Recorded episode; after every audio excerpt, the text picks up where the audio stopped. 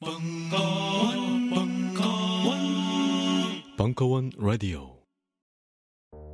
요즘 나는 책 추천을 하지 않는다. 그래도 이 책은 추천하지 않을 수 없다. 나는 딴지일보 읽은 척 매뉴얼의 애독자였으니까. 이웃시민. 고전은 직접 반려들어 읽는 게 가장 좋다. 그게 여의치 않으면 너부리의 읽은 척 매뉴얼을 읽어라. 읽은 척 매뉴얼은 고전들의 뒤틀린 소개이자 색다른 비평일 뿐만 아니라 그 자체로 고전과 맞먹는 유사 고전이다. 고종석. 그는 딴지일보 역사를 통틀어 가장 딴지적 글쟁이다. 김어준. 고전이 얼마나 재밌는가를 은하계에서 가장 재밌게 설명하는 책. 딴지 편집장 너브리의 고전문학 읽은 척 매뉴얼. 아직 고전을 모르는 분들께 그리고 이미 고전을 알고 있는 분들께도 강력 추천합니다. 지금 바로 전국 서점에서 만나보세요. 딴지 마켓에서 구입하는 분께는 저자 사인본을 배송해 드립니다.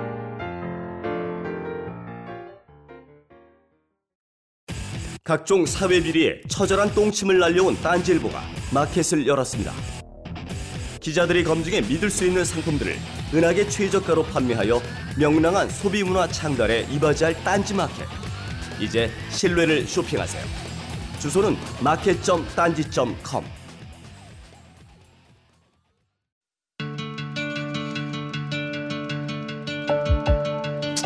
여러분들이 좀더 즐겁게 남은 여러분의 인생 동안 단 몇 초라도 더 즐거움을 기쁨을 가질 수 있는데 조금이라도 도움이 되었으면 합니다.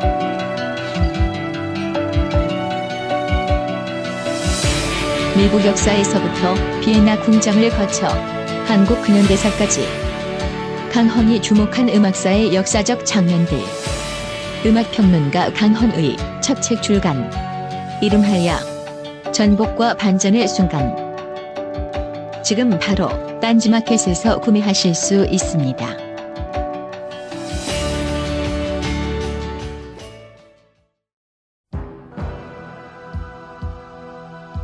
공포시대의 공포영화 월화의 공동 관람. 4강. 조지 루메로의 시체들의 새벽. 일부. 9월 21일 강연.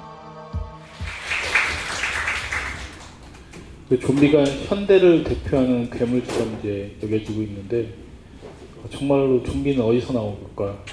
뭐 족보 같은 거 막 찾아보면 검색해 보시면 아까 영화 속에서 나왔지만 IT 혹은 뭐 부두교 전통에서 왔다. 이제 있긴 있어요. 부두교 전통에서 거기서 또 왔다라는 어떤 전설이나 민담 같은 것들이 있는데 실제로 좀비 이전에 그럼 한번 괴물에 대한 역사를 생각해 봅시다.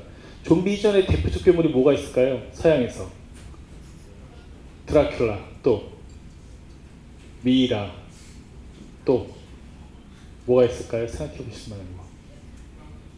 네, 프랑켄슈타인. 혹시 뭐 또 더 아시아 쪽 말고 서구 유럽에서 슈렉. 아, 슈렉도 사실 오크잖아요, 오크.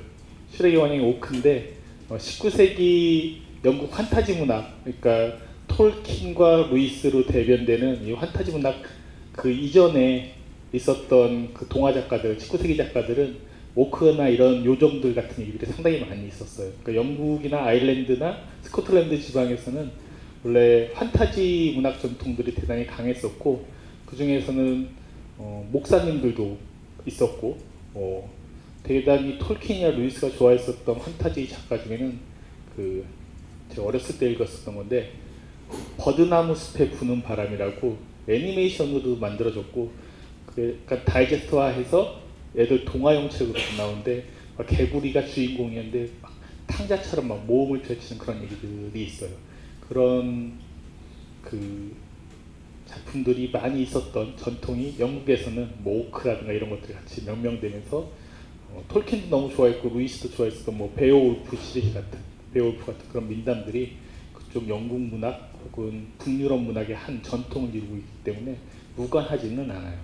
근데 이제 영화 안에서만 더 국한시켜서 생각해보거나 문학 안에서만 더 생각해보면 크게는 두 가지입니다. 하나가 아까 말씀하셨던 드라큘라, 브람 스토커로 대변되는 빅토리아 시대 때 나왔던 고딕 소설 전통의 흡혈귀, 뱀파이어 이후에 현대 영화에서 끊임없이 호출되는데 1920, 30년대 때 어, 노스페라투라든가 할리우드로 넘어가서 드라큘라가 루고벨라시라는 유명한 배우가 그 역할을 맡게 되면서부터 드라큘라 전통들이 하나 세워지는 게 크게 있었고요.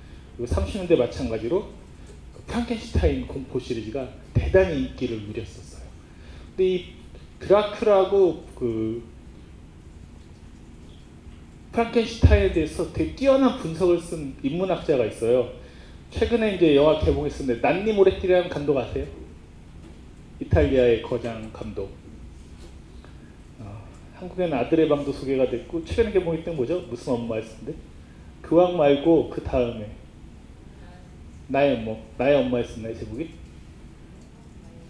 난니 모레티라고 하는 이제 이탈리아 지금 대표하는 현존하는 감독이고 어, 여러 영화들을 만들었었는데 그 모레티의 형이에요. 프랑코 모레티라고 하는 유명한 학자가 있어요. 그 영문학 교수고 비교문학을 하는 사람인데 이 사람이 쓴 초기 저작 중에 경이롭게 여겨지는 여섯 개의 기호들이라는 책이 있어요. 근데 한국에서도 번역이 됐습니다. 번역이 됐는데 그 여섯 개의 기호들은 그 영문학사를 관통하는 여섯 개의 키워드를 잡아서 쓴 책인데 그 중에 하나가 공포문학에 대해서 쓴 글이 있어요. 국내에 소개되어 있는 책 제목은 여섯 경이롭게 여겨지는 여섯 개의 기호들이 아니라 공포의 변증법이라는 제목으로 소개되어 있는데 사실은 그 아티클들 중에 하나이고 이 공포의 변증법에서는 그 드라큘라와 프랑켄슈타인 비교해서 쓴 대단히 유명한 논문이에요. 그러니까 공포 문학이나 이걸 어떻게 인식해야 되는가에 대해서 어떤 좌표를 제시했었던 인문학적 담론 중에 가장 유명한 글 중에 하나예요. 이 공포의 변증법이란 글에서 보면은 뭘 두 가지 존재를 부여하는데 이 두 존재는 19세기 부르주아 시대를 대표하는 괴물이라고 정의를 해요. 다시 말해서 드라큘라는 자본가 내지는 귀족 혹은 지배자 계층들을 대변하는 캐릭터라고 정의를 하고요. 그렇게 여기시죠? 왜냐하면 피 같은 것들을 자본으로 환원해서 이해하시면 돼요. 피를 빨면은 그 소유주가 끊임없이 다시 자본가의 소유주가 되고 소유가 되고 소유가 되고 끊임없이 확산하는 다국적 기업 형태를 가지고 있는 어떤 자본가의 모습들이 드라큘라의 형상을 통해서 만들어졌다고 한다면 메리 셸리가 쓴 프랑켄슈타인 같은 경우에 노동자의 형상을 대변하고 있다는 거죠. 물론 메리 셸리 작품에서는 이, 작, 이 작가가 그 영국 낭만주의 시대 때 어, 판타지 작가이자 여성주의를 대표하는 작가이기 때문에 어, 페미니즘적 관점에서 보자고 한다면 프랑켄슈타인이 괴물일 수밖에 없는 이유는 자궁을 통해서 나온 것이 아니라 과학 문명에 의해서 만들어진 산물이기 때문에 그래서 괴물일 수밖에 없다라고 하는 어떤 페미니즘과 자연주의가 연결된 사고방식들이 그 안에 내장돼 있다고도 할 수 있는데 이 프랑켄슈타인은 원래는 그 괴물의 이름이 아니에요. 프랑켄슈타인이 누구 이름이냐면 그 괴물을 만든 박사 이름이 프랑켄슈타인이에요. 그래서 원제는 그대로 얘기하자면 닥터 프랑켄슈타인이에요. 근데 이게 노동자의 형상을 대표한다는 거죠. 끊임없이 일하고 있는 그 프롤레타리의 어떤 계급성들을 드러내면서 두 가지의 어떤 괴물의 형상이라는 것들이 19세기에 형성이 됐고 이게 20세기까지 이어지는 주요한 괴물 캐릭터의 양상을 띠고 있다라고 이제 분석을 해요. 근데 그 가운데 갑자기 좀비가 튀어나왔어요. 뭐 부두교라든가 이런 것들을 통해서 이해하려고 하면 좀비가 사실 그렇게 족보가 없어요. 그리고 원래 그 민당에 갖고 있었던 좀비의 형상에서는 좀비가 물면은 상대가 좀비가 된다 이런 설정이 없었어요. 그 설정은 어디서 왔겠습니까? 드라큘라에서 온 조지 로메로 자신도 그 괴물들을 만들어낼 때 이전에 있었던 자신이 경험했었던 괴물들의 영화들의 캐릭터를 빌려오는데 어떤 전염, 감염으로서 지배력을 발휘하고 있는 괴물의 형상은 사실은 드라큘라로부터 빌려온 것이라고 얘기를 할 수가 있고요. 그리고 좀비의 모습을 보시면은 전혀 부르주아나 귀족 계급처럼 보이지 않죠. 뭐 뱀파이어 인터뷰 같은 그 탐 크루즈가 나왔던 영화 같은 것도 보시면은 거기서 보면 그 뱀파이어들이 상당히 멋있잖아요. 그리고 잘 살고 엄청나게 자본을 소유하고 있고 그건 브람 스토커의 원작 소설에서도 마찬가지거든요. 성의 성주잖아요. 흡혈귀는 그런 식으로 지배자로서 어떤 캐릭터들이 드러나 있는데 좀비는 도대체 어디를 지배한다는 느낌이 드는 얘기가 하나도 없어요. 그건 현대 영화로 넘어와서도 마찬가지예요. 오히려 대단히 피지배자이거나 노동자의 형상들을 가지고 있는데 프랑켄슈타인의 창조적인 지점에서 가장 재밌는 캐릭터로서의 형상이 무엇이냐면 그 프랑켄슈타인 그 시체를 박사가 꺼내 이것저것 다 조립한 거거든요. 그러니까 프랑켄슈타인 캐릭터 보시면 막 이런데 이렇게 붙인 자국, 조각한 작업들이 있죠. 근데 좀비의 캐릭터의 겉모습은 사실은 프랑켄슈타인과 더 훨씬 더 닮아 있는 거예요. 그 드라큘라는 매끈하죠. 피부 좋고 때깔 좋고 하얗죠. 그러니까 그 트와일라이트 시리즈에서 잘생긴 오빠 역할도 할수 있는 거고 연적으로 있는 상대 역할은 이제 늑대 인간 캐릭터로 이제 등장을 하는데 그렇게 할 수 있는 건 귀족적인 형태가 사실은 드라큘라에 부여됐는데 반해서 프랑켄슈타인은 노동자이자 완전히 피골이 상접한. 근데 좀비를 보시면 피부가 제대로 된 애가 없어요. 매끈한 좀비를 보신 적 있어요. Warm Bodies쯤 와야지 이제 매끈한 좀비를 보시기 시작하고요. 대부분의 좀비의 캐릭터들은 다 덕지덕지 누더기인 프랑켄슈타인의 외형을 그대로 지니고 있고 동시에 프랑켄슈타인은 빠르지 않습니다. 어, 드라큘라는 빠르죠? 빨라요. 시공을 초월해서 그 능력이 있기 때문에 어, 제한적인 시간, 뭐 밤과 낮의 활동 시간의 제약만 제외하고는 그 나머지에서는 대단히 그 전지전능한 초월적인 능력들을 보여주는데 어, 좀비는 느려요 대부분. 물론 2002년도에 선을 보였던 28일 후부터는 빨라지기 시작을 해요. 근데 그건 이제 new 좀비의 등장이라고 볼 수가 있는데 그 이전까지 고전적인 조지 로메로가 이제 만든 좀비에 한해서만 먼저 말씀드리면은 대단히 느린 형상인데 프랑켄슈타인 형상이 마치 로봇처럼 노동자처럼 느릿느릿한 형상이에요. 로봇 영화에서도 사실은 이게 프랑켄슈타인과 연결되는 캐릭터이기도 하거든요. 로봇이라는 캐릭터 자체도 그 자체도 보면 느릿느릿 느릿느릿들이 움직인다는 게 고전 로봇 영화에서는 공통된 캐릭터였었어요. 근데 이제 현대 로봇 영화로 오면 로봇도 엄청나게 빠르죠. 예를 들어서 아이작 아시모프의 원작으로 그 윌리 스미스가 주인공으로 나왔던 아이로봇 같은 영화들을 보면 로봇이 막 날아다니고 뛰어다니고 점프하고 하는 건데 이 스피드의 양상은 확실히 로봇이 됐든 좀비가 됐든 다른 괴물들이 됐든 2000년대 이후의 현상 중에 하나인 것 같아요. 그 이전에는 고전적인 의미에서 이렇게 피조물화된 그런 캐릭터들은 대부분 좀 느린 속도라는 것을 지니고 있어서 어, 시체들의 새벽에서 보신 것처럼 인간들이 야 뭐해 빨리 그냥 지나가면 되지 하면서 툭툭툭 치면서 건너가잖아요. 저러다 어, 어떻게 저렇게 물 수 있는 거지 싶을 정도로 웬만하면 물리지 않는 그런 이제 나약한 모습들을 보여주고 있는데 그런 점에서 좀비라고 하는 캐릭터가 이전에 있는 괴물의 그 역사하고 완전히 단절된 것처럼 인식되기가 쉬워왔는데 이런 분석들이 거의 이루어진 적은 없지만 제가 생각하기에는 사실은 드라큘라하고 프랑켄슈타인이라고 하는 1930년대 헐리우드 영화를 통해서 그리고 괴물의 어떤 영화를 통해서 가장 고전적으로 잘 알려져 있는 두 캐릭터의 나름의 요소들을 뽑아내서 합쳐낸 게 좀비다라고 이해해 볼 수도 있을 것 같아요. 그런 점에서 좀비가 일종의 변증법적 괴물이에요. 그런데 여기서 또 한 가지 되게 중요한 지점이 있습니다. 좀비의 더 하나의 더더큰 특성 중에 하나는 드라큘라는 뭐 이도 뻐드렁니고 그죠? 멀쩡한 이는 이제 이렇게 가끔 뭐 튀어나온 뻐드렁니고 프랑켄슈타인은 더더군다나 인간적이라는 느낌은 별로 없는 그런 느낌인데 반해서 좀비는 사실은 영화에서 반복돼서 나타나는 건 내 애인이 좀비가 되는 거잖아요. 그렇죠? 내 남편이 좀비가 되거나 내 아이가 좀비가 되기 때문에 소위 이웃집 좀비라고 하는 이웃집 괴물이라고 하는 형상이 더 구체적으로 구현된 사례라고 볼 수가 있을 것 같아요. 그게 더 놀라운 점 중에 하나였던 거죠. 이전에 있었던 괴물의 두 가지 특성들을 나름의 특성과 캐릭터의 형상들을 가져온 게 좀비였는데 거기에 덧붙여서 좀비에게 부여했었던 가장 놀라운 로메로의 통찰 중에 하나는 맨 처음에 그 살아있는 시체들의 밤을 보셔도 그렇듯이 오빠가 좀비가 되는 얘기부터 시작되거든요. 그러니까 내가 잘 알고 있는 이웃의 얼굴이 바로 좀비의 얼굴로 변할 수 있다는 것이 주는 친밀성의 낯설음이라는 것이 가장 큰 공포의 요소로 작동을 했고 많은 그 좀비 영화에서 반복하고 있는 거는 다 그런 거죠. 아까도 여기서 보면 그 경찰관 그 경비원들 중에 한 명이었던 좀비를 표현하는 그 경비원이 끊임없이 그러잖아요. 이제 좀비에 물리고 나서 나 변할 때까지 내가 좀비 될 때까지 나 죽이지 마. 나 냅둬. 하고 끊임없이 그 이성의 각성을 호소하고 나는 살 수 있어 하는 어떤 최후의 희망을 놓지 않고 있지만 끝내 좀비로 그 변할 거라는 것을 이제 좀비 영화를 보신 분들은 관심적으로 다 알고 있어요. 쟤 물렸구나. 언제 변하지? 하면서 지켜보는 거죠.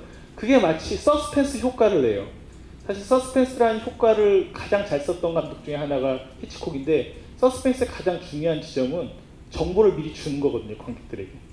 야, 물렸어. 쟤 좀비가 될 거구나. 언제 되지? 그때부터 화면의 몰입도가 확 높아져요. 서스펜스는 화면의 몰입도를 높이는 영화적 장치이기도 했거든요. 그러면서 거기에 몰입하면서 아, 제가 언젠가 확 눈이 변할 텐데 라는 생각이 드는 거죠. 실제로 그 시체들의 새벽에서는 덜했지만 시체들의 밤과 그 다른 시리즈로 가면 임신한 그 부인들이 여성들이 그 좀비에 감염이 되는 장면들을 이제 등장시키는 영화들이 등장하기 시작하는데 이런 데서 보시면은 아, 이 시체들의 새벽을 이제 리메이크했던 새벽의 저주에서는 그렇게 나와요. 그 여성이 임신을 했는데 좀비에 물린 거죠. 물려서 아이가 된 좀비 아이가 된 모습까지도 볼 수가 있어요. 이따가 이제 잠깐 그 장면을 편집본에 집어넣은 지 헷갈리는데 잭슨 아이드가 만들었던 300 감독이 만든 그 새벽의 저주에서는 아이까지도 좀비로 변해 있는 모습을 보실 수가 있어요. 점점점 그런 좀비적 존재들이 어떻게 확산되는가. 가장 무서웠었던 게 시체들의 새벽에서도 이제 그 꼬마 아이가 지하실에 있다가 좀비로 변하는 모습. 그래서 자기 엄마를 뜯어먹고 아빠를 뜯어먹는 장면들이 가장 끔찍했었거든요. 우리가 흔히 아이에게 부여되는 순수성 이런 것들이 있었는데 그런 일상적인 아이라는 존재가 갑자기 괴물로 변해서 날 물어 뜯을 수 있다. 현실에서 있는 일인 거죠. 있는 일인 건데 우리가 그걸 판타지의 영역으로 밀어 젖혀서 이해를 하기 때문에 안전하게 이해하는 거지. 잘 생각해 보면 그렇죠. 내 아이가 좀비일 수도 있고 내 남편이 좀비일 수도 있고 내 애인이 좀비일 수도 있고 그래서 애인이 좀비로 변한 거잖아요. 프렌의 애인이 좀비로 변해서 헬리콥터 조종을 다 좀비로 변해가지고 이렇게 누구한테 다가갑니까? 제 애인한테 다가가는 얘기인 거잖아요. 조심하세요. 밤에 자다가 보면은 가끔 확인해 보셔야 돼요. 얘가 변하지 않았을까? 그러니까 그런 것이 주는 것들이 사실은 좀비 영화가 가지고 있는 가장 놀라운 공포 중에 하나였었고 이웃집 좀비라는 한국 그 좀비 영화도 있는데 약간 코미디한 영화이긴 합니다만 어, 이웃집 좀비라고 하는 설정들이 주는 놀라운 힘 중에 하나가 대단히 일상적인 좀비가 바로 괴물일 수 있다는 것들을 보여준 거죠. 그런 점에서 이 좀비 영화가 많이 참고하고 있는 작품은 저희가 두 번째 시간에 다뤘던 돈 시겔의 신체 강탈자들의 침입이에요. 그런 부분에서 서로 연동이 되는 영화예요.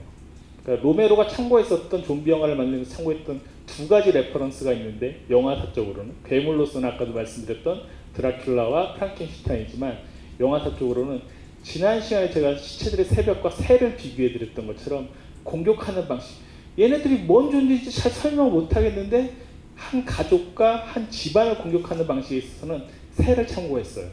그래서 새의 많은 부분들을 그대로 다 따옵니다. 여기서도 시체들의 새벽에서 어, 새벽에서도 그 쇼핑몰을 마치 새들이 막 침입한다고 한번 그 안에 대입해 보셔도 무방할 정도로 새의 장면들을 그 집어넣었지만 내가 너무나 잘 알고 있는 남편이나 이웃이나 아내의 존재가 다른 존재일 수 있다는 설정에서는 사실은 돈 시겔이 1950년대에 만들었던 신체 강탈자들 시리즈를 참고하고 있다고도 얘기할 수 있어요.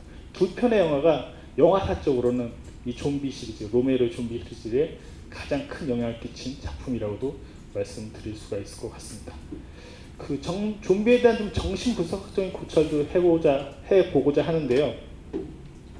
아까도 이제 잠깐 말씀드렸던 것처럼 좀비를 부르고 있는 명칭이 음, dead가 기본 존재인데 living dead라든가 undead, 그러니까 living dead는 살아있는 시체라고 번역을 하고 undead는 죽지 않은 시체고 아니 시체가 죽은 건데 죽지 않은 시체라는 게 존재가 가능할까요? 그리고 walking dead처럼 걷는 시체라고 불리는데 시체인데 살아있고 죽지 않고 걷는다. 이 역설적인 것들이 같이 어떻게 엮여 있는가라는 부분에서 정신분석학에서는 한 번 제가 얘기했던 적이 있었던 프로이트의 운하이물히, 언캔이라고 하는 개념과 바로 연결이 돼요. 스마트폰의 바이블, 벙커원 어플이 대폭 업그레이드 되었습니다. 강좌 및 강의별 결제 기능 탑재, 멤버십 회원이 아니라도 벙커원 동영상들을 골라볼 수 있는 혁신. 바로 확인해 보세요. 우리는 생각했습니다. 실외는 가까운 곳에 있다고. 우리가 파는 것은 음료 몇 잔일지 모르지만 거기에 담겨 있는 것이 정직함이라면 세상은 보다 건강해질 것입니다. 그래서 아낌없이 담았습니다. 평산네이처, 아로니아 친, 친, 친. 지금 딴지마켓에서 구입하십시오.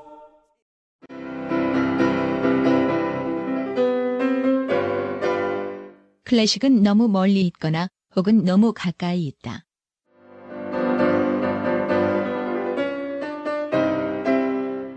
재수 없는 천재주의 예술 사관이 아닌 시대 속 존재로서의 클래식 음악사. 지휘자 겸 피아노 박사의 실현과 함께하는 퍼포먼스형 강좌. 시대 정신과 음악 양식 모두를 아우르는 입체적 이해.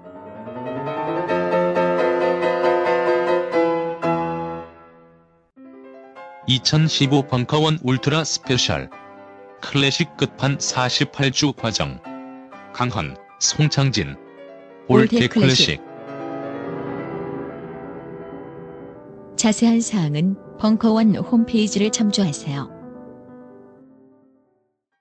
원래 한번 이제 제가 Unheimlich에 대해서 설명드렸던 것처럼 프로이트의 유명한 이제 논문이거든요.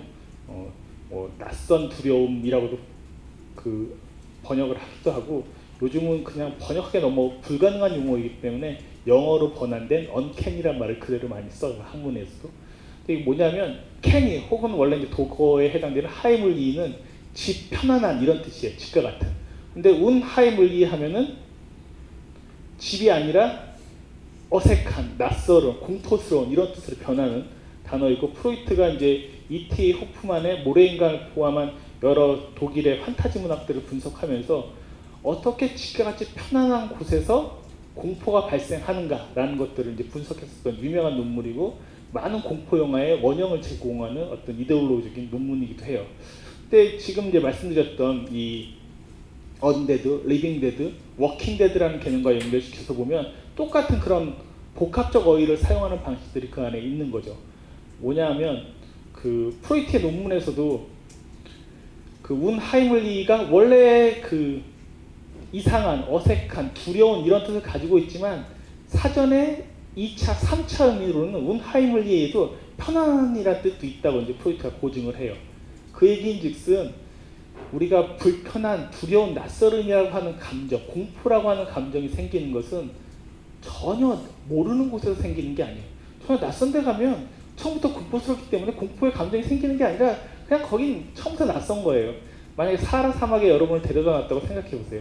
처음부터 어색하고 뭔가 불편하고 싫죠. 그 공포의 감정이 아니라 그냥 어색한 순수한 어색함, 순수한 낯설음 그 자체라고 얘기할 수 있어요. 공포가 프로이트적인 의미에서 진정으로 발생하는 순간은 내가 너무나 편해서 뭐 집에서처럼 빤스만 입고 돌아다닐 수 있는 그런 공간인데 갑자기 그 공간 안에 이상한 소리가 들리기 시작을 한다. 뭐 나중에 알고 보면 뭐 위층에서 물방울이 새는 소리일 수도 있고 여러 가지 새는 소리일 수도 있는 경우도 있겠습니다만 그런 것들이 갑자기 전혀 다른 의미로 전환되는 순간들에 발생되는 감정을 언캐니하다, 운하이물리하다라고 얘기해요. 그 얘기는 사실은 친숙한 낯, 친숙하다, 편안하다고 하는 것은 우리의 의식적 단계에 머물러 있는 것들이에요. 그렇잖아요. 의식할 수 있는 공간들, 우리가 의식하고 인식하는 장소들은 별로 낯설지가 않아요.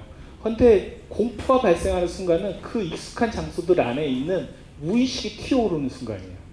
무의식이라고 하는 것들은 프리트적인 의미에서는 대부분 우리 안에 억압되어 있는 것들이거든요. 물려 있는 것들이에요. 그러니까 내가 되게 예민하거나 뭔가 불안한 어떤 날 내 남자친구를 만났는데 걔가 갑자기 대단히 낯설거나 딴 놈처럼 보일 때가 있을 수 있어요. 그렇죠? 그럴 수가 있죠. 그런 것들은 평소에 의식에 의해서 내가 누르고 있던 것들이 어떠한 계기를 통해서 무의식적인 것들이 다시 회귀하는 순간이에요. 그래서 프로이트가 그 언캔이란 개념과 같이 얘기하면서 공포가 발생하는 감정을 설명할 때 가장 많이 활용되는 용어가 뭐냐면 억압된 것으로부터의 귀환이라는 용어를 많이 써요. 억압된 것으로부터의 귀환. 억압시켰던 것들이 어느 순간에 억압된 건 반드시 귀환하게 돼 있거든요. 그건 여러분들의 의식도 마찬가지예요. 제가 이제 한동안 자주 꿨던 요즘은 꾸진 않는데 어, 30대로 넘어갔을 때 되게 힘들었던 시절이 있었어요. 여러 가지로 뭐 개인적 생활이든 뭐 여러 가지 힘들었던 때 꿈을 꾸면은 반드시 꾸는 꿈이 있어요. 그게 뭐냐면 제가 뭐 수능 세대는 아닙니다만 시험 보는 꿈을 꾸는 거죠. 그래서 대학교에 떨어졌대요. 이상하다. 꿈속에서 분명히 대학교에 다녔는데 대학교에 떨어졌대요. 그 꿈을 매번 반복해서 꾸는 거예요. 아 그러면 나중에 깨달았어요. 반복되면서 아, 꿈을 통해서 내 억압된 것들이 귀환하는구나. 아, 그러면 내가 지금의 현실이 되게 힘들다는 것을 꿈이 알려주고 있는 신호구나 라는 것들을 알았어요. 꿈은 무의식의 세계잖아요. 그렇죠? 내가 컨트롤할 수 없는 세계잖아요. 그것들 그런 식으로 귀환하는 거거든요. 공포 영화는 이런 부분들을 활용하는 거예요. 그래서 내 아이가 내 남편이 좀비 영화에서 다른 괴물로 변해서 나를 물어뜯는 것. 종종 이제 좀비 영화에서 꿀당면들이 나오는 경우들도 있어요. 그런 것들을 보면 똑같아요. 애인이 갑자기 좀비로 변해서 확 들짝 놀라서 꿈에서 깨는 장면. 그러다 보면 좀 영화가 전개되다 보면 진짜 좀비로 변해버리는 뭐 이런 장면. 이런 식으로 묘사를 하는 대단히 공포 영화의 전형적인 사례인데 이런 것들이 이제 묘사되는 이유 중에 하나는 바로 프로이트가 얘기했었던 억압된 것으로의 귀환이라고 하는 것이 이게 뭐 계속 반복돼서 자주 등장해요. 뭐 전설의 고향 시리즈에서도 유명했던 게 그 네다리 네나라고 하는 거 있잖아요. 혹시 보신 적 있으세요? 네다리 네나. 그것도 뭐냐면 효자가 자기 어머니를 구하기 위해서 시체의 어떤 한 부위를 신체 절단해서 가져온 거예요. 했더니 꿈속에서 계속 네다리 네나로 그 귀신이 와가지고 그 대문을 흔드는 장면들을 반복되는 거거든요. 제가 말씀드렸던 좀 전에 시험에 대한 꿈과 똑같은 사례처럼 전세례 공에서 그런 식으로 묘사를 하고 있어요. 그러니까 효심 때문에 혹은 어떤 정당성에 의해서 그런 행위를 했지만 무의식은 뭡니까? 그 무의식으로 눌러놨던 거죠. 그 죄의식, 그 공포. 아, 내가 시체를 훼손시켰어? 혹은 아무리 어머니의 약을 시, 그 고아내기 위해서라고 할지라도 그런 것들을 훔쳤어? 그러니까 그러신 꿈을 꾸신 적도 있을 거예요. 혹시 어렸을 때 구멍가게에서 몰래 사탕을 하나 훔치셨는데 그날 집에 가셔가지고 잠들었을 때 갑자기 이따만한 사탕이 나를 누르는 꿈을 꾸신다든가 라는 것들이 가능한 건 사실 누구나 인간이 갖고 있는 억압된 욕망들이 귀환하는 과정들이라고 볼 수 있어요. 이건 근데 사실 꿈에서만 해당되는 혹은 개인적인 차원에서만 해당되는 건 아닙니다. 역사적으로 사회적으로도 억압된 것들이 회귀하는 수많은 모티베이션의 장면들이 있어요. 혁명에 대한 순간이라든가 이런 것들이 이야기나 어떤 것으로 계속 반복되는 건 사실 그 이야기 자체가 억압된 것을 귀환시키는 역할을 하기 때문에 그래요. 최근에 겨, 한국 사회가 겪었던 여러 가지 사건들은 반드시 문학적, 영화적 서사로 쓰여질 터인데 혹은 한국 영화만 생각해 보셔도 경성시대를 배경으로 한 공포 영화들이 만들어지잖아요. 계속. 그죠? 기담을 포함해서 계속 만들어지는 건 우리의 무의식과 강박관념, 역사적 무의식 속에서는 일제시대라고 하는 것들이 억압된 시절인 거죠. 그럼 그때를 소환하는 가장 편안한 방식이 뭐겠습니까? 공포 영화를 소환하는 거예요. 마이클 무어가 이제 제가 이번에 토론토 영화제 가서 마이클 무어 신작을 보긴 했었는데 Bowling for Columbine이라는 영화를 만들었잖아요. 콜럼바인 고교의 난사 사건을 다뤘었던 영화를 만들었었는데 그 영화가 그것만 있냐 총기 난사 사건을 만들었던 건 그 Elephant 같은 구스 반 산트의 뛰어난 artistic한 영화도 있었지만 공포 영화도 미국에서는 있었어요. 한국에서 개봉을 안 했을 뿐이지. 그런 식으로 어떤 사건들이 억압된 공포적 서사로 귀환하는 예들은 상당히 흔합니다. 그래서 9.11 테러를 다루고 있었던 여러 가지 할리우드 영화를 보시면은 그 중에 우주전쟁 같은 스티븐 스필버그 만든 영화도 9.1, post 9.11 영화를 이제 보기도 하거든요. 그 이유는 그 9.11에 대한 은유를 외계인 서사, 억압된 것의 귀환의 서사로 은유해서 만들었다라고 해석하기 상당히 쉽기 때문이기도 해요. 그런 영화들도 상당히 많이 만들어지기도 했었고요. 다큐멘터리적으로 접근할 수도 있지만 이런 식으로 억압된 것들을 어떤 다른 형상이나 괴물들이나 형체에 빗대어서 만드는 것들은 꽤 보편화된 영화가 말하는 방식이자 문학이나 다른 기타의 이야기 장르가 다루고 있는 방식이기도 해요. 사실 우리는 이런 부분에 대단히 친숙해 있기도 합니다. 여러분들이 아실 만한 이야기 중에 그 파이 이야기 아시죠? 이 안에 의해서 영화로 만들었었던 거. 그 주인공이 어떤 얘기를 한 거예요? 그 파이라고 하는 인물이 무슨 얘기를 한 겁니까? 호랑이 얘기 하잖아요.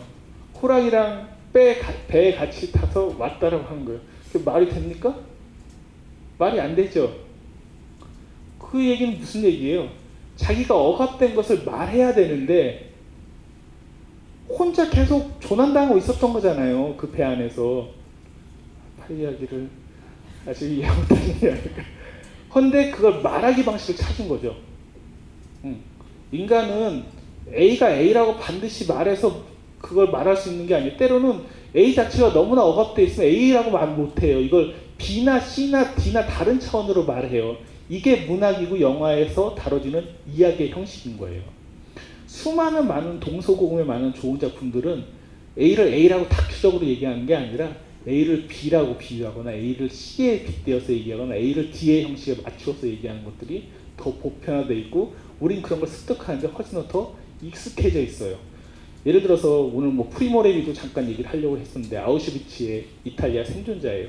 그리고 이제 나중에 유명한 증언 작가로서 남게 되는 그 프리모 레비가 아우슈비츠 얘기를 하는데 아우슈비츠 얘기를 아우슈비츠는 어땠다라고 딱 단순하게 얘기하는 게 너무나 힘든 거예요.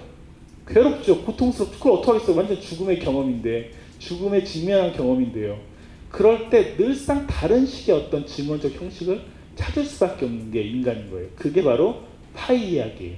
파이 이야기는 사실은 아우슈비츠에 대한 증언 방식의 문학으로서도 영화로서도 충분히 받아들일 수 있는 차원이 돼요. 얘기인지 아시겠죠? 실제로 공포나 많은 서사들은 우리가 A는 A라고 말하는 것이 아니라 B라고 말할 때 왜 이걸 B라고 말할 수밖에 없는가? C라고 말할 때 왜 C라는 형식을 빌렸는가라는 것을 물으면서 예술적 형식이나 미학적 차원이나 정치적 이데올로기에 대한 질문들이 그 안에 같이 연결돼서 설명된다라고도 말씀드릴 수 있어요. 심지어 거짓말도 쉽게 하는 거죠. 파이아도 물론 거짓말일 뿐만 아니라 Welcome to 동막골 같은 영화가 왜 우리한테 재밌게 다가왔느냐. 우린 6.25에 대한 억압적 기억들이 저도 6.25 세대가 아니지만 그냥 무의식적으로 형성된 게 있단 말이에요. 같은 유전자, 역사적 유전자를 가지고 있기 때문에. 그럼 이런 사람들이 얘기할 때 Welcome to 동막골 보면 막 낄낄거리면서 보잖아요. 거짓말하는 얘기잖아요. 세상에 동막골이 어디 있으며 거기에 무슨 남부 남한과 북한군이 서로 만나서 노동을 하고 서로 연합을 해서 그 마을 주민을 살리고 이런 게 어디 있어? 이런 거짓말인데 믿고 싶은 거죠. 그런 게 있었으면 좋겠다. 일종의 거짓된 것이긴 하지만 이데올로기적 화해를 하는 것들을 보면서 위로를 얻기 때문에 그걸 편안하게 보는 거죠. 그러면서 이게 6.25 이야기라는 것조차도 모른 채 강냉이 옥수가 뻥 수류탄이 터져서 강냉이가 됐다는 걸 믿으면서 보고 앉아 있는 거죠. 세상에 그게 됩니까? 아무리 해보세요. 수류탄 던진들 그게 팝콘으로 변하겠습니까? 하지만 그런 진짜 거짓말을 하는 얘기들은 대단히 많이 있어요. 지금 제가 6.25에 대한 하나의 사례로서 Welcome to 동막골을 만들, 말씀드렸지만 로베르토 베니니의 인생은 아름다워 역시도 아버지의 거짓말이죠. 실제로 그 영화가 나오고 나서 유럽에서는 꽤 심각한 비평적인 담론들이 오고 갔었어요. 그랬을 때 콜린 맥케이브가 이제 스크린 문학의 아, 스크린이라고 하는 유명한 잡지 1세대 비평가였던 콜린 맥케이브는 이걸 어떻게 해석했냐면 아버지 세대가 정말로 하고 싶었던 거짓말이다.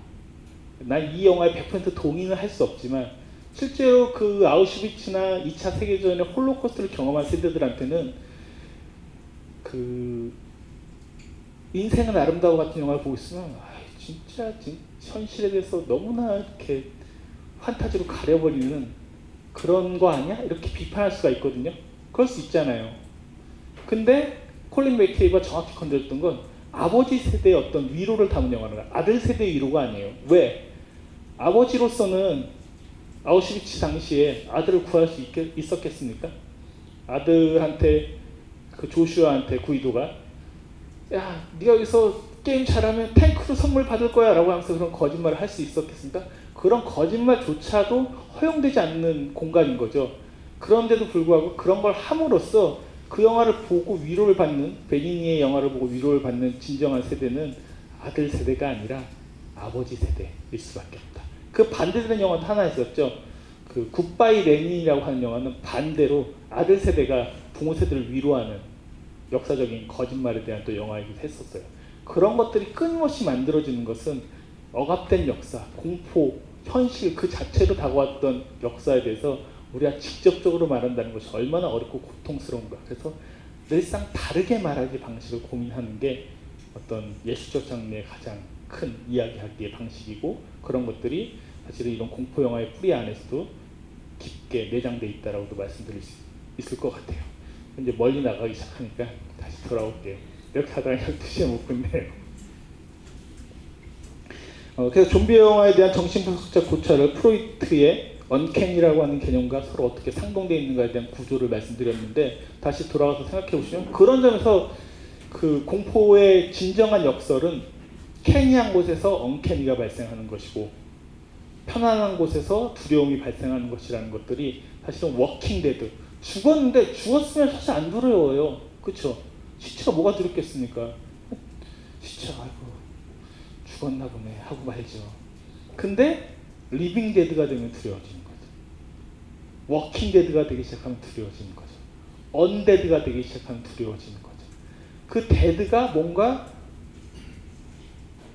살아있는 것의 특성들을 지니게 될 때 그 순간에 진정한 공포가 일어난다라고도 얘기를 할 수 있어요. 그래서 많은 환상 문학이나 환상 장르에서 시체 얘기들은 갑자기 시체가 벌떡 일어나서 시작되는 이야기다. 뭐 이런 것들이 많은 이유 중에 하나는 그것들이 주는 강력한 죽음에 대한 환기 효과들이 있기 때문에 그렇다고도 말씀드릴 수 있을 것 같아요.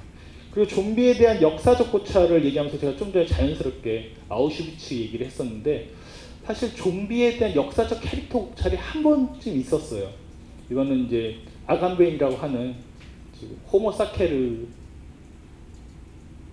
썼던 이탈리아의 역사 철학자가 정치 철학자이자 뭐 다양한 분야의 책들을 쓰고 있기 때문에 아감벤이 썼던 개념 중에 아우슈비츠를 고, 고찰하면서 했던 되게 유명한 개념이 있어요. Muselmann이라고 하는 혹시 말 들어보셨어요? Muselmann? Muselmann? 이게 아까 말씀드렸던 프리모 레비라고 역시 이탈리아의 아우슈비츠를 경험했었던 유태인의 직업 문학을 통해서 등장하는 건데 그 수용소에 그런 존재가 있었대요. 수용소에는 크게 세 종류가 있었다고 이제 이 사람들은 얘기를 해요. 하나가 독일 그 경비에 쓰는 독일 사람들 그리고 거기에 갇혀 있는 유태인들을 중심으로 한 수인 갇힌 사람들 그리고 무젤만이 있었다고 얘기해요. 독일어로 무젤만은 어, 무슬림이란 뜻이에요. 유태인들 얘기하는데 갑자기 왜 무슬림이라고 얘기할까? 그 말에도 상당히 묘한 뉘앙스가 있긴 한데 그걸 무슬림으로 본다기보다는 이 무젤만이 어떤 사람들이었냐면 수용소에서 모든 것들이 다 무기력해진 상태가 된 거예요. 그렇잖아요. 아우슈비츠에서 내일 모레 죽을지 모르는 그런 사람이 되면 사람이 갑자기 진기가 다 빠지는 상태가 될 때가 있죠. 그래서 그 사람들이 마치 영혼이 없는 것처럼 살고 싶은 의지가 전혀 없는 것처럼 보이는 일종의 몇몇 부류들이 있었다라고 얘기해요. 그걸 갖고 그 프리모 레비가 정의할 때 무젤만이라는 용어를 써요. 그리고 이게 현대 정치 철학의 상당히 중요한 용어로 그 부상을 하기 시작을 하는데 이 무젤만의 형상은 거의 좀비와 비슷해요. 그러니까 무기력한 상태 그 자체예요. 수용소 안에서 아무런 살 의지가 없는 거예요. 그래서 심지어 같이 갇혀 있는 수인들, 유대인들조차도 그 무젤만을 보면 손가락질 하는 거죠. 왜? 생명력에 대한 의지가 전혀 없고 이곳에서 최소한의 기본적 생활도 못한 채 거의 정신이 나간 혼비백산한 상태로 넉놓고 있는 사람들. 그래서 종종 나도 한때 무젤만이었다라고 증언하는 게 그 아간벤의 책인 그 아우슈비츠와 증언들이라고 처음 책에서 보면 여러 그런 그 기록들 정리한 페이지가 한 페이지가 있거든요. 그걸 읽다 보면은 아, 정말로 사람이 그럴 수도 있겠구나. 근데 우리는 무젤만이라고 하는 것들이 거대한 사고 앞에서 예를 들어서 하나의 비유로 댑시다. 이건 뭐 정확히 그렇다라고 제가 그 현장에 가본 건 아니기 때문에 말할 수는 없겠습니다만 뭐 예를 들어 세월호 현장에서는 거기에 고통스럽고 불, 그 비명을 치는 사람도 있었겠지만 그것이 너무나 감당하기 힘들 정도로 너무나 정신적인 크기가 너무나 커서 그 사람을 완전히 압도하게 될 때는 마치 무젤만 혹은 좀비처럼 변한 상태의 사람들도 분명히 전 있었을 거라고 생각을 해요. 인간이 어떤 재난적 상황에서 그것에 적절한 리액션을 취하거나 이성적 행동을 하고 있으면 그것까지는 그냥 고통스러운 상태 혹은 힘든 상태라고까지만 얘기할 수 있을 거야. 근데 그걸 한 단계 더 넘었어. 혹은 두 단계 더 넘어서서 거의 좀비처럼 넋을 놓고 있는 상태. 그런 것들을 종종 우리도 경험을 하게 돼. 현실에서 보고 있으면 어떤 끔찍한 현장이나 어떤 장소에서 그렇게 무젤만처럼 놓여 있는 사람들을 보거든요. 근데 아우슈비츠가 더 특별했던 건 일상적인 상태에서 이런 무젤만 좀비적 상태는 대단히 일시적으로 이루어지고 일시적인 상태에서 다시 깨어나게 되지만 실- 수용소에서는 죽을 때까지 그렇게 있다가 가버리는 사람들이 있었던 거예요. 그래서 그들을 적절하게 호칭할 망- 명칭이 없었기 때문에 만들어낸 게 무젤만이라고 하는 용어를 만들어내면서 사실은 20세기 정치 철학사에서 아우슈비츠가 다시 한번 중요한 화두로 계속 떠오르게 되고 수용소라든가 콴타나무 수용소라든가 이런 것들이 다시 연구되기 시작하면서부터 계속 반복되는 형상 중에 하나가 이런 좀비적 캐릭터에 대한 그런 정치학적 분석들이 이어져 왔다고도 볼 수 있습니다. 그런 게 역사적으로 이미 20세기에 있었던 것처럼 사실 현대사회가 경험하게 되는 많은 것들 중에 하나는 무죄만까지는 아니어도 우리도 반쯤은 좀 좀비 상태로 살고 있는 것은 아닌가라고 생각할 때가 없지 않아 있죠. 언제 그런 느낌 받으세요? 저 오늘, 오늘 그 보통 제가 러시아어 피해서 이렇게 미리 대학로로 넘어오거나 아니면 이제 편안한 방식으로 최대한 노력을 하거든요. 나름 상태가 좋게 와야 된다고 하는 강박관념을 가지고 있기 때문에 또 오늘은 어쩔 수 없이 이제 그 다른 공간에 사무실에 있다가 지하철을 타고 오다가 보니까 꽉 진짜 꼈어요. 한 아, 요즘은 움직이기도 상당히 두려워요. 특히 여성이 근처에 있으면 못 움직이겠어요. 오인 받을까봐 진짜 못 움직이겠어요. 좀 요즘 너무 두려워요. 조금만 이렇게 몸을 움직여도 뭐라고 하면은 아씨 아닌데 나는 이렇게 뭐 말을 해도 소용이 없을 것 같고 차라리 전 곳곳에 CCTV가 완전히 있었으면 좋겠어요. 근데 진짜 온- 내 의지와 상관없이 내 머리나 이 각성 다 있는데 계속 나를 움직이지 못하는 상태로 만들게 되는 곳들.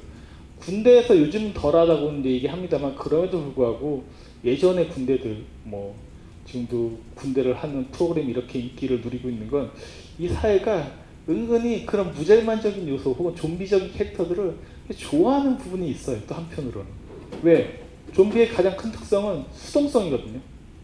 좀비 절대 능동적으로 판단하지 않아요. 물론 2000년대 이후의 좀비 영화에서는 능동적이기 시작을 해요. 이제 골치 아파지는 거죠. 좀비들도 괴로울 거예요. 이제 생각을 해서 인간을 습격해야 되면은 차라리 수- 아무 생각 없이 습격할 때가 전 행복하지 않았을까. 좀비 행복한 시절 이제 다 갔다 라고 이제 이따가 말씀드릴 예정이었었는데, 근데 그런 어떤 수동적인 인간형들을 반대급부적으로 결국 여기게 되는 거죠. 어떤 얘기인고 하니 사회적인 어떤 구성체로서는 개인의 자유나 개인의 어떤 가치관에서 극대화돼서 얘기를 해요. 자기관리 프로그램들을 끊임없이 각종 처세책이나 각종 자기개발서를 통해서 강조를 하죠. 그런데 그 자기개발서를 잘 한번 읽어보세요. 이거는 좀비 가이드예요. 아니 나는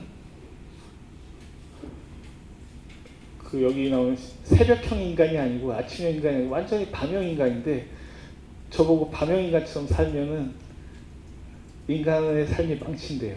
그럼 제가 만약에 새벽형 인간으로 전환했다고 가정해보자 그 교훈을 따라서 전 좀비가 되는 거예요. 실제로 우리가 이런 처세나 자기개발서를 통해서 끊임없이 강조가 되는 훈련, 트레이닝 방식은 많은 교육시의 방식들은 사실 좀비 트레이닝에 가깝다고 얘기할 수 있어요. 되게 모순되죠. 그게 예전에는 강압적인 억압적 서사로 강조했었어요. 부모 세대 혹은 가부장적인 서사 안에서 이렇게 해야 돼, 남자 이렇게 해야 돼, 여자 이렇게 해야 돼 라는 식이었다면 지금은 어, 푸코도 성찰했던 것처럼 자율적 형태로 그것을 강조한다는 거예요.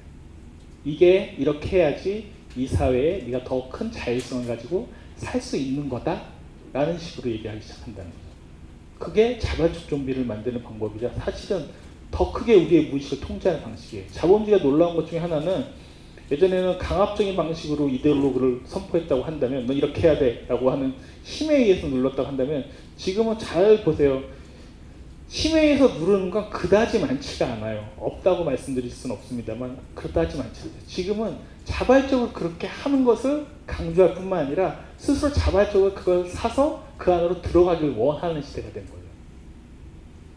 그러니까 자발적 좀비 상태로 빠지게 되는 이 자기개발서의 논리들은 어, 뭐 푸코나 아니면 그 피로사회 같은 책들을 봐도 역시 예전에 필요한 주체라고 하는 것들은 강압에 의해서 하도 착취해서 시달리니까 필요한 주체였다고 한다면 지금은 이런 거죠. 예전에 노동을 뭐 예를 들어서 70년대 전태의 서사 시대 때는 노동자로서의 어떤 탄압받는 현실 속에서 노동을 해야 됐다고 한다면 지금은 왜 노동을 하느냐 아주 심한 버전으로 말씀드리면 루이비통 가방을 사기 위해서 스스로 자발적으로 노동한다는 얘기인 거예요. 무슨 비교인지 이해가 되세요? 예전에의 그 노동이라고 하는 것들은 억압된 현실 속에서의 노동이라고 한다면 지금은 그게 아니라 많은 그 정치 철학자나 사회 철학자들이 고찰하고 있는 건 자발적이라는 것에서 그 모순이 있어요. 그러니까 필요해도 할 말이 없어요. 오히려 자꾸 자기를 합리화시켜야 돼요. 어떤 식으로? 아, 내가 이게 행복해지려고 잘 살아보려고 열심히 하고 있는 거야. 코피 찌 흘리면 아, 봐, 나 이렇게 열심히 공부하고 있었어. 이렇게 합리화하기 시작하는 거죠. 코피를 흘리는 건 절대로 행복한 상태가 아니에요. 그럼에도 불구하고 요즘 고등학생들 보세요. 약 먹고 스스 먹잖아요. 각성제를 스스로 원해서 먹는단 말이에요. 예전에는 뭐 주변의 환경에서 어쩔 수 없이 먹었던 시절이 있다고 한다면 지금 그렇지 않습니다. 오히려 내가 해보려고 하는 그 자발적 욕망 안으로 기어 들어가면서 내가 요금 먹는단 말이에요. 자유를 외친 시인 김수영, 위대한 화가 이중섭, 전설이 된 반고흐. 그런 그들의 진짜 모습은 찌질했다. 철없는 가난뱅이, 애정결핍 환자, 우리가 사랑한 위인들의 민낯. 위인전에 속은 어른들을 위한 경쾌한 반전이 시작된다. 딴지일보 인기 연재를 책으로 엮은 찌질한 위인전. 완벽하지 않아서 눈물나게 아름답고 찌질했기에 더욱 위대한 그들의 삶이 전하는 위안과 감동. 딴지일보 홀짝 기자의 찌질한 위인전. 전국 서점과 온라인 서점 딴지마켓에 있습니다. 위즈덤 하우스. 안녕하세요. 용산에서 가장 믿음 가는 조립 PC 전문 업체 컴스테이션의 이경식입니다. 당장이라도 사용하고 있는 컴퓨터를 들어다 던지고 싶을 때 그럴 때를 대비해 저희 컴스테이션이 용산 선인상가 21동 1층 130호에서 기다리고 있습니다.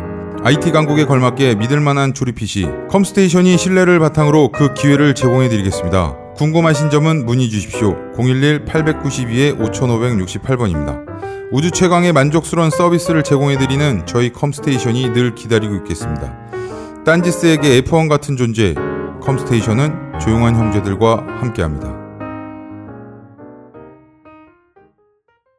다이어트도 마찬가지인 거죠. 저 여성들을 지칭해서 죄송합니다만 굳이 하나의 비유만 들자면 다이어트 약을 요즘은 물론 그 시선은 있죠. 없지는 않다는 건 인정합니다. 있습니다만 뭐 두 가지 방식은 꿋꿋하게 견뎌내면서 어때? 이 정도 몸면 훌륭하지. 어, 버틸 수도 있는데 그게 아니라 자발적으로 그 비싼 약과 그 식품들을 사가지고 자발적으로 행하는 이 사회라는 게 더 끔찍하다는 거죠. 그래서 그거에 대한 책임을 누가 지게 됩니까? 궁극적으로. 약판 사람이 지지 못하게 되는 거 자꾸 이상한 형태로. 원래 그쪽에서 속이거나 뭔가 자본에 의한 호도를 한 부분들이 분명히 있을 터인데도 불구하고 우리가 이 자발적인 메커니즘 안으로 들어가기 시작하면 자발적 좀비 상태에 빠지기 시작을 하면은 아, 내가 잘못해서 그런 거지 뭐 내가 문제가 있어서 그런 거지 뭐 자꾸 자기 비하로 빠지기 쉬워져요 좀비는 완전히 자기 비하 그 자체에 몰입된 상태라고도 설명드릴 수가 있어요 자꾸 자기 비하하지 마시고요 상대가 이상할 수도 얼마든지 있다는 거. 그 예전에 느꼈던 건데 이제 제 책도 이제 민음사와 같이 나오기 때문에 민음사에서 세계문학 번역본들을 보다가 예전에는 어떤 걸작들을 봤는데 아, 전 제 머리 도저히 이해가 안 되는 거예요. 이게 뭔 소리인지 내가 소설을 이해 못하지? 이렇게 책을 열심히 읽어봤건만 근데 나중에 깨닫게 됐어요. 번역이 이상한 거구나. 번역이 이상한 거 꽤 많습니다. 여러분들이 아시는 유명한 책들 중에도 번역이 잘못된 게 많아요. 근데 이해가 안 되면 자꾸 뭘 긁게 되냐면 내가 이상한 건가? 라고 자꾸 생각하게 되는 거죠. 근데 요즘은 제 세대까지만 해도 스스로를 자꾸 이제 좀 반성한 주체가 됐던 것도 좀 피곤하긴 한데 그런 것들이 준 억압도 분명히 있었는데 요즘은 또 너무 공격적이어서 문제가 되는 것 같아요. 그냥 무조건 자기가 이해 못하면 뭐 강연장에 와서 저도 강연 하다 보면 이해 못하면 본인이 공부를 너무 안 한 건 생각하지 않은지 무조건 선생님이 너무 영어도 많이 쓰시는 것 같고 옛날에 그 김상환 선생이라고 들레지 차위와 반복도 번역을 하시고 되게 이제 한국 쪽에서 철학적인 책들을 많이 쓰시는 유명한 철학 교수가 있는데 그분이 이제 저도 강연했었던 어떤 한 장소에서 강연을 하는데 어 약간 이제 대중 강좌 포맷으로 한 거예요. 근데 들레지의 철학 개념을 설명하다 보니까 뭐 복잡한 용어들이 막 튀어나오겠죠. 하다 보면 자연스럽게 어떤 한 그 여성분이 이렇게 손을 들어서 도대체 뭔 소리를 하는지 하나도 못 알아듣겠구만. 왜 이렇게 어렵게 설명하는 거야? 뭐냐면 요즘은 또 너무 어렵게 하는 거에 대한 극단적인 거부감과 저항감도 너무 세진 시대가 됐어요. 어떤 균형점을 찾는 게 점점 힘들어지는 시기이긴 한데 어쨌든 잘 찾아가 보도록 하겠습니다. 이 시간을 통해서도. 그래서 아우슈비츠라고 하는 곳에서 무젤만이라고 하는 형상을 통해서 역사적 좀비라고 하는 것들도 얼마든지 추정했던 시기가 있었고 그것의 어떤 모습들은 지금 이 시대에도 어떤 방식으로든 다시 도래할 수 있는 왜냐하면 테러라든가 여러 가지 패닉되는 상태들에 노출되어 있기 때문에 그래요. 실제로 그 영국에서 이제 좀비 영화를 만들었던 데니 보일, 28일을 만들었던 데니 보일이 한 인터뷰에서 그런 얘기를 한 적이 있었어요. 그 영국에서 사는 사람들은 아는데 지하철도 시도 때도 없이 잘 고장난대요. 그 한국은 되게 잘 돼 있는 시스템이거든요. 뭐 다들 유럽이 더 좋을 거라고 생각하시지만 절대 좋지 않습니다. 한국이 이런 모든 시스템은 제가 보기엔 초절정을 달리고 있는 것 같아요. 그래서 그 서비스업에 계신 분들은 보면 너무나 피로해 보이세요. 왜냐면 complain 너무나 심하게 전화. 근데 그 전화가 결국 자기한테 가는 거라고 또 생각해 보셔야 돼요. 어느 정도는 익스큐즈를 해줄 수 아는 그런 관용성이 필요한데 어쨌든 그러면서 이제 데니 보일이 하는 얘기 중에 하나가 핵심이 뭐였었냐면 그렇게 어, 영국에 있으면 조금만 있다 보면 갑자기 누전이 되거나 전기가 다 나가버려서 정말 그렇게 되는 순간에 패닉을 경험하게 되고 머지않아 28일과 그린 것 못지않게 금방 좀비 현상에 빠질 것이다 라고 얘기해요. 근데 저는 그 인터뷰를 읽으면서 자연스럽게 메르스가 떠올랐어요. 그때도 한번 생각해 보세요. 메르스 사태가 났을 때 우리는 국가의 무기력함에 완전히 통감했었죠. 그러면서 막 공격을 하기 시작을 했죠. 근데 그때 보면은 이 자발적 좀비 상태로 빠지는 게 뭐냐면 물론 사람들이 그래요 뭐 시골에 계신 할머니들이 무식해서 버스를 타고 이동을 하시거나 자가 격리를 해야 됨에도 불구하고 그 명령을 지키지 않거나 한 것에 대해서 분노할 수 있다고 생각을 해요. 그러니까 생명과 관련된 문제니까. 근데 이 사회가 점점 그것들이 강해지면 어떤 게 가능해지냐면 국가적 통제가 쉽게 가능해지는 거예요. 메르스라고 하는 질병 때문에 벌어졌기 때문에 별개인 것처럼 생각하기 쉽지만 냉정하게 들어가서 한번 생각해 보세요. 그러면 메르스가 없다고 치고 어떤 것들 유언비어나 조작에 의해서 한 질병을 만들어냈다 칩시다. 그리고 그것들이 퍼지고 있다라는 몇 가지 간단한 조작 정보들을 내놨다고 칩시다. 그거에서 여러분들을 통제하는 게 너무나 쉬워지는 사회로 가고 있다는 뜻이세요. 그러면은 여러분들도 만약에 몇 가지 단순한 정보 조작과 트위터의 반가 이런 걸 통해서 아 지금 메르스가 더 심한 슈퍼 메르스가 나왔대. 근데 사람들이 막 움직이고 때이 바보들 하면서 서로 다 집에 다 있어 라고 하기 시작하면 거리가 바로 무기력화되고 바로 통제가 되지 않겠습니까? 이런 것들이 사실은 그 이미 1950년대 미국에서는 메카시즘을 경험하면서 국가가 이데올로기를 통해서 통제하는 방식이 됐었거든요. 이게 이 시대에 계속 다양한 방식으로 반복될 수 있기 때문에 이게 되게 양가적이에요. 생명과 관련된 문제에서는 특히 이데올로기가 더 민감하게 우리 반응할 수밖에 없거든요. 왜? 다 오래 살고 싶기 때문에. 좀비가 되기 싫기 때문에. 다 메르스 걸리기 싫기 때문에. 그것에 대한 두려움이 있는데 그렇게 돼서 그걸 통해서 타인에게 분노와 격동적인 감정과 공격성을 드러내는 순간 우리가 좀비가 되어 있는 거예요. 우리가 공격하고 있는 저, 저 좀비들처럼 무의식적으로 움직이게 되면서 좀비들은 무기력하게 그 시스템 내에서 본능에 따라서 움직일 뿐인 거잖아요. 그래서 이 영화에서 표현하고 있는 것처럼 쇼핑몰에 습성에 의해서 올 수밖에 없는 습성에 따라서 사는 인간이 아니라 동물적 상태에 빠지게 되는 존재로 변모할 수도 있다는 거죠. 그런 것들이 반복될 때마다 앞으로 의외로 그 독재라는 게 혹은 파시즘이라는 게 더 쉬워질 수 있겠다라고 생각되는 게 이런 좀비 영화를 보고 있다 보면 어떤 한 요인에 의해서 뭔가 무기력하거나 통제화시킨 것들은 의외로 간단하고 쉬울 수도 있겠구나라는 해볼 수가 있을 것 같아요. 어, 시체들의 새벽에 대한 분석을 들어가 보도록 하겠습니다. 빨리 들어갈게요. 그 78년도 영화고요. 이게 이제 이따가 69년도 작품이 시체들의 그 밤과 비교해서 말씀드리긴 할 텐데 그 이 영화가 이제 가지고 있는 가장 큰 특징 중에 하나는 전작보다 더 컸던 건 일단 범주가 컸다는 거죠. 제작비도 10배 더 많이 들었었고 뭐 다리오 아르젠트나 이런 많은 자본들이 들어오면서 영화를 만들었었는데 한 가지 재밌는 사실 이거 1년 전에 만든 영화가 있었어요. 마틴이라는 영화가 있었거든요. 로메로가 만든 그 영화는 무슨 영화일게요? 괴물 중에 흡혈귀 영화 있었어요.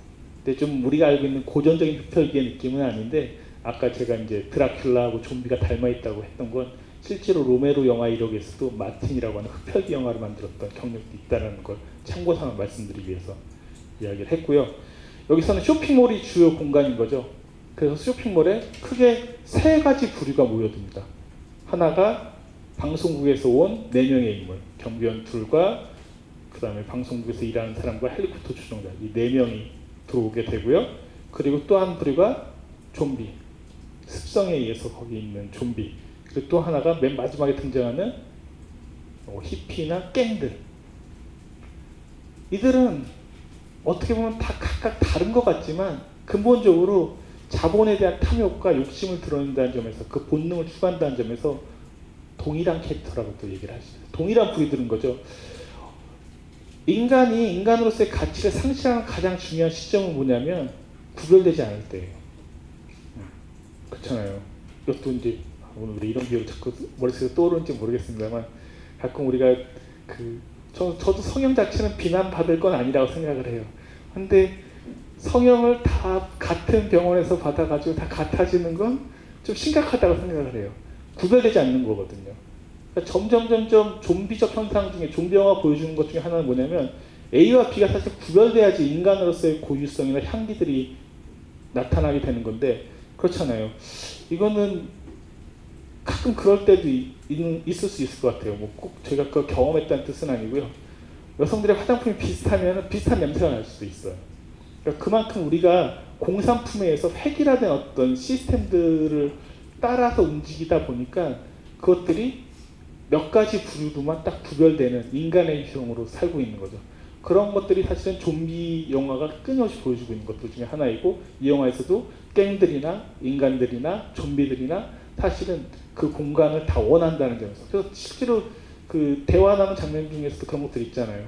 좀비에 대해서 이제 그 두 인물이 대화를 나누면서 쟤들이 좀비들이 근데 왜 여기서 안 떠나고 있는 거지 물어보니까 아, 여기 식량이 있어서 그런 거 아니야? 우리가 식량이니까 먹을 게 있어서 그런 거 아니야? 그랬더니 아니야 그들도 우리와 마찬가지로 이곳을 원해 이 장소를 원하는 거죠 그렇잖아요 여러분들도 재난이 났다고 한번 생각해 보세요 어디로 달려가시겠어요?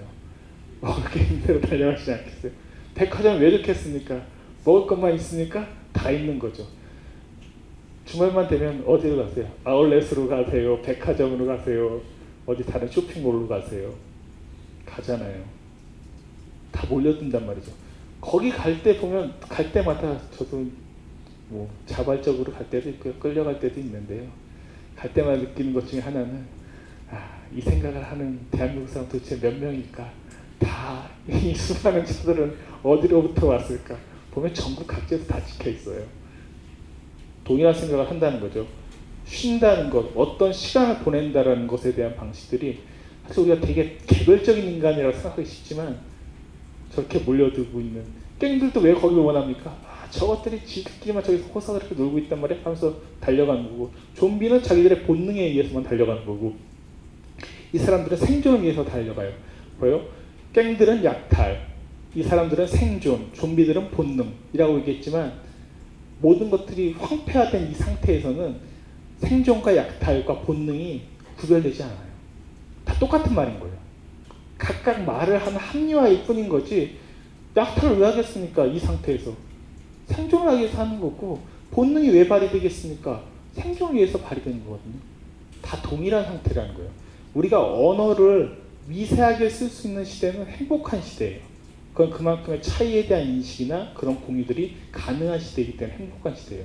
다르게 말을 하고 있지만 그 실상을 파악했을 때 동일한 말을 하고 있는 거면 그 시대는 불행한 시대가 돼요. 그리고 점점점 그 언어들이 차이가 나는 말들이 많이 만들어지진 않거든요. 그게 하나로 두 개로 통합되기 시작하면서 언어가 단순해질 거예요. 그래서 언어가 단순해질수록 불행한 시대예요. 그래서 예를 들어서 뭐 제 강의를 듣다가 아 노잼 이러시면 이 시대는 불행해지는 시대. 재미없다는 표현도 수많은 것들이 가능하잖아요. 뭐 노잼만 하지 마시고 여러 가지를 해주세요. 그게 사실 더 중요하거든요. 근데 우리가 아는 단어가 노잼 하나밖에 안 쓰고 있고 사실은 그렇게 나와요. 10대들의 언어에서는 다 똑같이 그 언어를 해결하고 있어요. 물론 그 세대론적인 10대라는 특성 때문에 생기는 언어적 유희도 분명히 있습니다만 그걸 무시할 수 없습니다만 점점점 그런 것들이 단순해지는 것들을 보게 될 때 결국 언어에 있어서 언어도 좀비화 될 수 있거든요. 사실 우리가 더 빨리 마비가 되거나 단순화되는 건 언어로부터 오게 된다고 말씀드릴 수 있는데 될 수 있으면 계속 쪼개고 차이가 나고 좀 다른 걸 써보거나 안 통해서 그냥 마음대로 쓰세요. 안 통하면 어때요? 뭐 그런다고 해서 먹고 사는데 크게 지장은 없거든요. 소통하는데도 크게 지장 없거든요. 뭐 해외 여행 가실 때 영어를 잘 못한다고 프랑스어를 잘 못한다고 가서 식당 가서 밥 먹, 먹을 일은 하나도 없습니다. 제 경험에 따르면 몰라도 다 가서 먹고 살 수 있어요. 뭐 돈만 있으면 다 되는 건데요. 그게 뭐가 어렵겠습니까? 어쨌든 그런 어떤 집단들이 구별되는 것처럼 등장하지만 자세히 보면은 쇼핑몰이라고 하나의 공간을 통해서 획일화된다. 그리고 획일화라고 하는 것이 이 좀비 영화 시체들의 새벽에 건드리는 가장 핵심적인 주제 중에 하나다라는 것을 알 수 있고요. 그리고 또 하나까지 그러면 그렇게 풍요로운 것이 좋은 것이냐 아니라는 거죠. 이런 재난적 상태, 좀비적 상태에서는 풍요 속의 빈곤이라는 것이 반복적으로 드러나요. 스티브의 대사 중에 모든 것이 다 있으니 여기는 안전해라고 얘기했어요. 안전하다는 것과 모든 것이 다 있다는 것이 같은 겁니까? 아니라고 말씀하시지만 우리도 그렇게 생각해요. 자, 우리가 위기 상황이나 어떤 위협적인 상황에서 안전하다고 생각하는 건 뭐가 있어야지 안전하다고 다 생각하시는 거예요? 돈.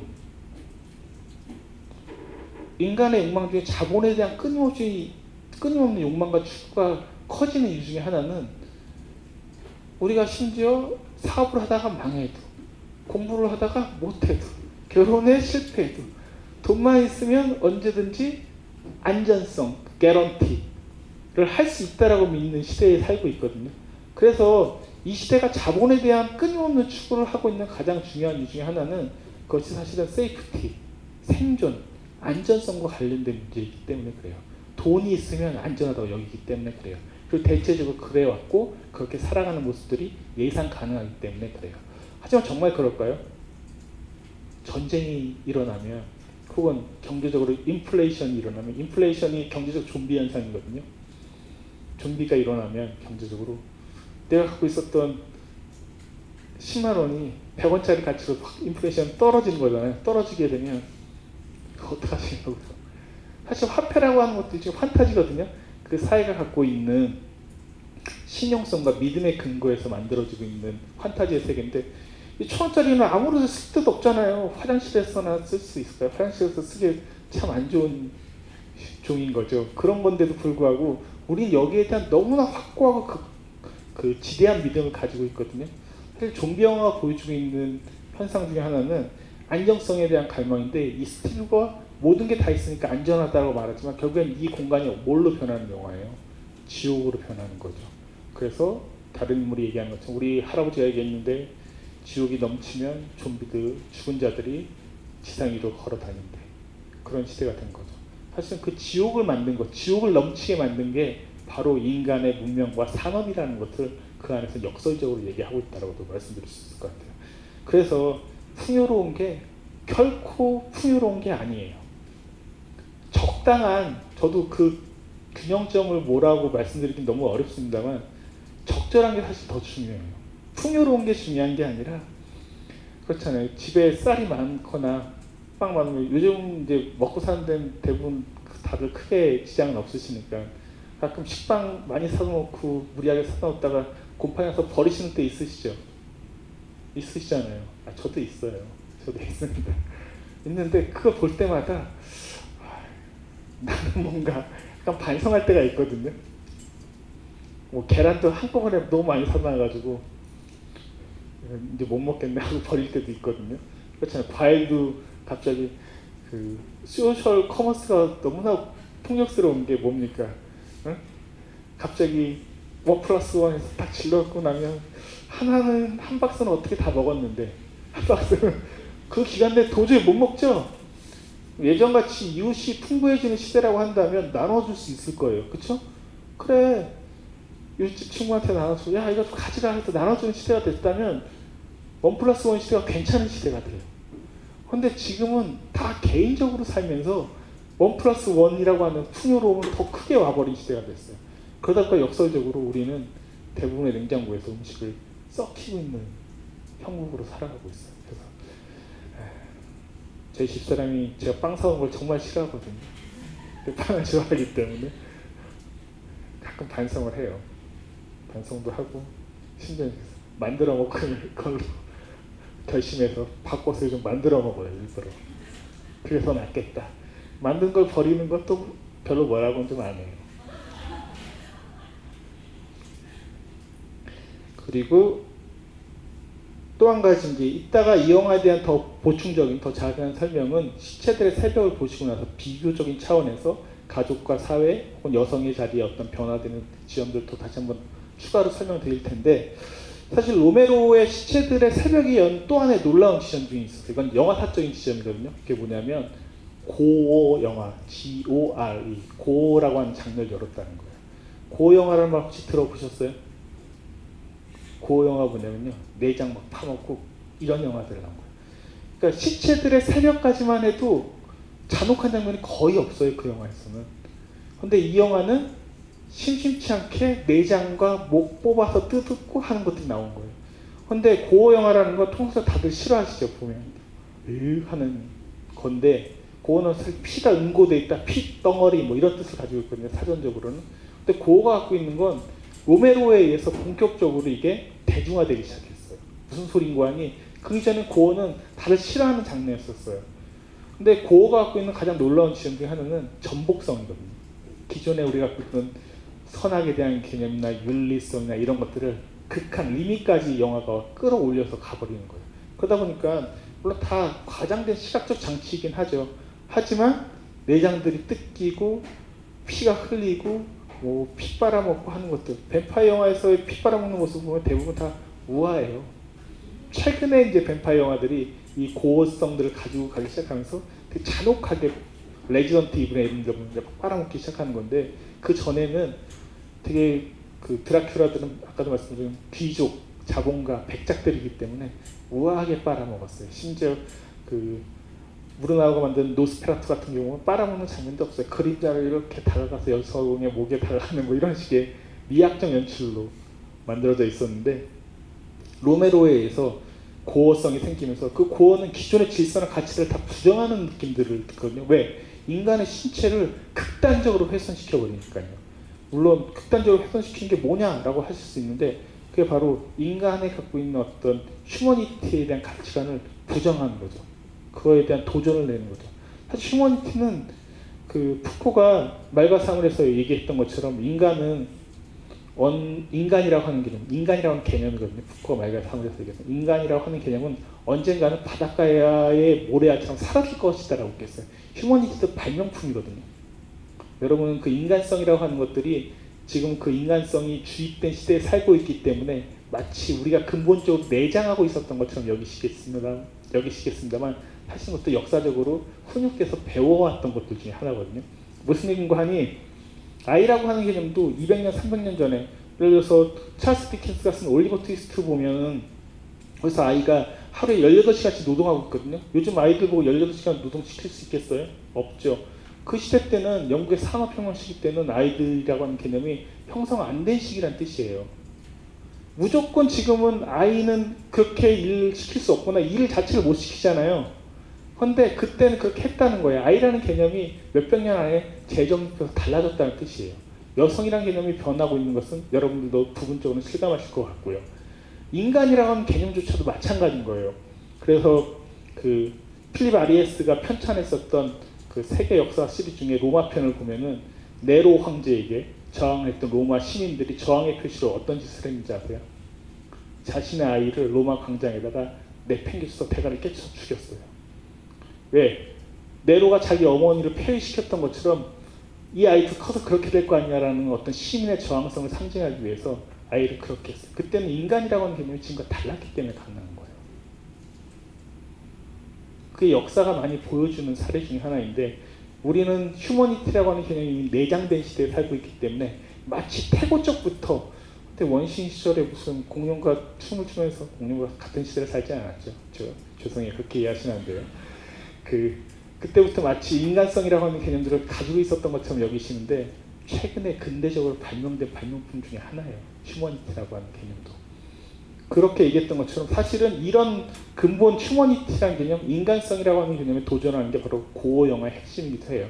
고어 영화는 상당히 풍자적이거나 희화적인 요소들도 많이 그 안에 들어있기 때문에 시체들의 새벽이 그 문을 활짝 열어젖히면서 좀 인간인가 좀비인가 과연 인간이 좀비보다 낫다고 할 수 있는가 이 영화가 보여주는 것 중에 하나잖아요. 저 갱들과 좀비가 식별 불가능한 상태에 빠지잖아요. 좀비나 갱들이나 그래서 나중에 다 물려가지고 한 대 다 뒤엉키는 과정들을 카오스처럼 마치 카니발의 축제처럼 보여주는 이유 중에 하나는 저런 종류의 인간이나 좀비나 사실은 거기서 거기거나 심지어 좀비는 본능에 따라서 순진하게 움직이는 갓난 아이의 상태이긴 하죠. 저 갱들은 더 탐욕스럽고 더 공격적이고 더 거센 욕망을 드러낸다는 점에서 사실은 좀비보다 더 무서운 존재거든요. 저 인간들을 위협했던 만약에 갱들이 등장하지 않았다면 저들은 이 쇼핑몰에서 한없이 편안하게 살았을 거예요. 그죠? 저 공간이 무너진 이유는 좀비 때문에 무너진 게 아닙니다. 시체들의 새벽이 명확하게 보여주는 건 좀비와 인간의 이분법 시대 때는 무너지지 않았어요. 마치 그들은 할 일 없이 포카하고 스케이트 타고 골프 치고 하면서 놀고 있었단 말이에요.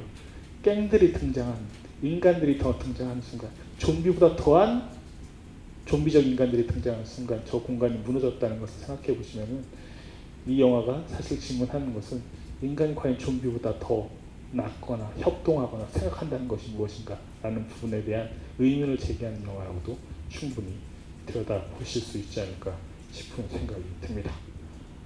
네, 57분이니까 어, 10시 10분 네, 다시 뵙는 걸로 하고 그때는 조지 로메로의 좀비 세계에 대한 전반적인 것들을 과거의 작품인 시체들의 새벽과 그리고 최근작인 어, 제 좀비 영화를 계속 보니까요 저도 이제 헷갈려요. 그 영화 그 영화 같기도 하고 네, 그 2005년도에 만들었던 그 Land of Dead라고 하는 좀비 마지막 편과 비교해서 다시 한번 말씀드리도록 하겠습니다. 잠깐 쉬시겠습니다.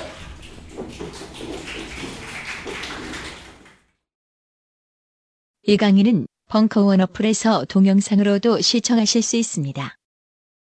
벙커원, 벙커원, 벙커원 라디오.